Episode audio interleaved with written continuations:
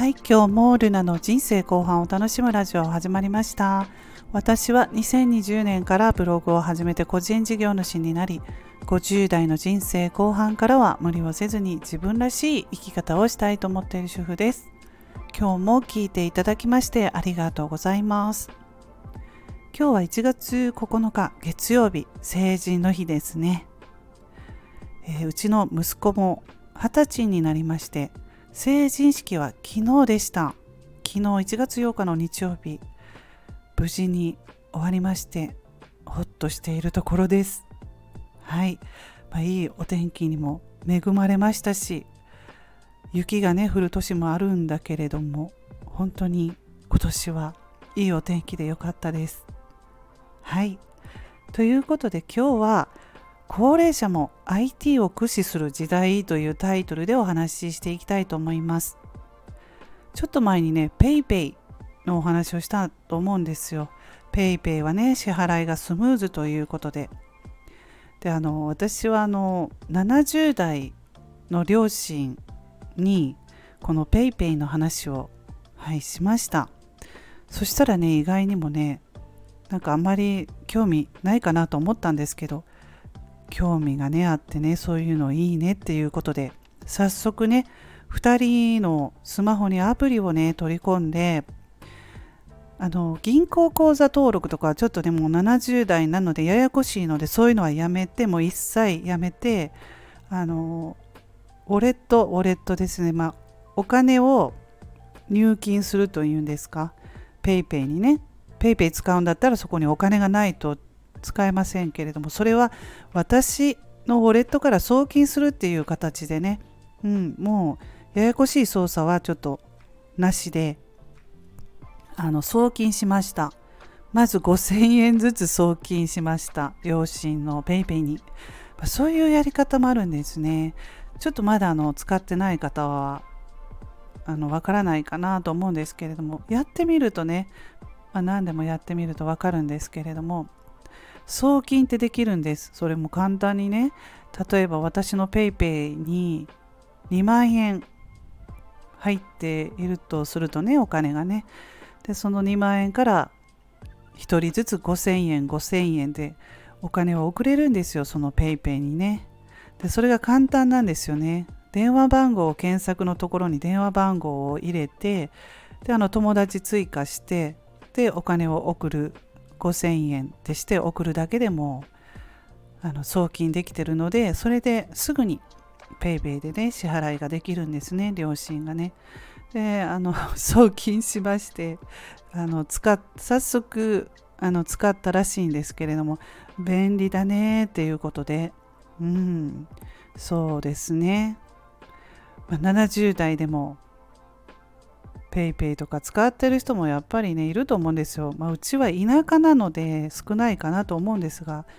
もっとあの都会の方とかね行くと70代の方もね PayPay とかそういうのを使いこなしてるのかなと思うんですが、まあ、60代っていうともうネット利用している人ってすごく多いですよね。うん、一昔前だともう60代っていうとおじいちゃんおばあちゃんみたいな感じでねそういうふうに思われていたけれどももう今時代が変わってるので60代なんて全然若いですよね。うん。若いからもう本当に今60代の方ネット利用してお買い物したりとか多いと思うんですよ。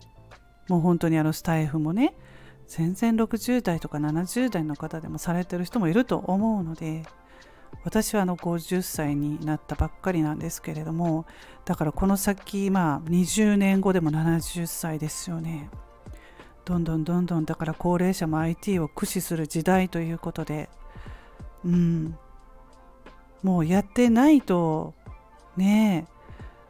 結構なんやりにくい時代になってくるのかななんていうことをね最近思っています。うんまああの新しいところで言うと私 NFT NFT を始めたんですけれどもその PayPay の送金がですね NFT のメタマスクの送金とも本当にかぶってあ NFT をねちょっとあのやってない人は分かりづらい話かもしれませんけれどもそのね PayPay も送金っていうのができるんですけれども NFT もその同じようにメタマスクといってお財布があるんですね。メタマスクというお財布みたいなものが。そこはもうあの送金できるというね。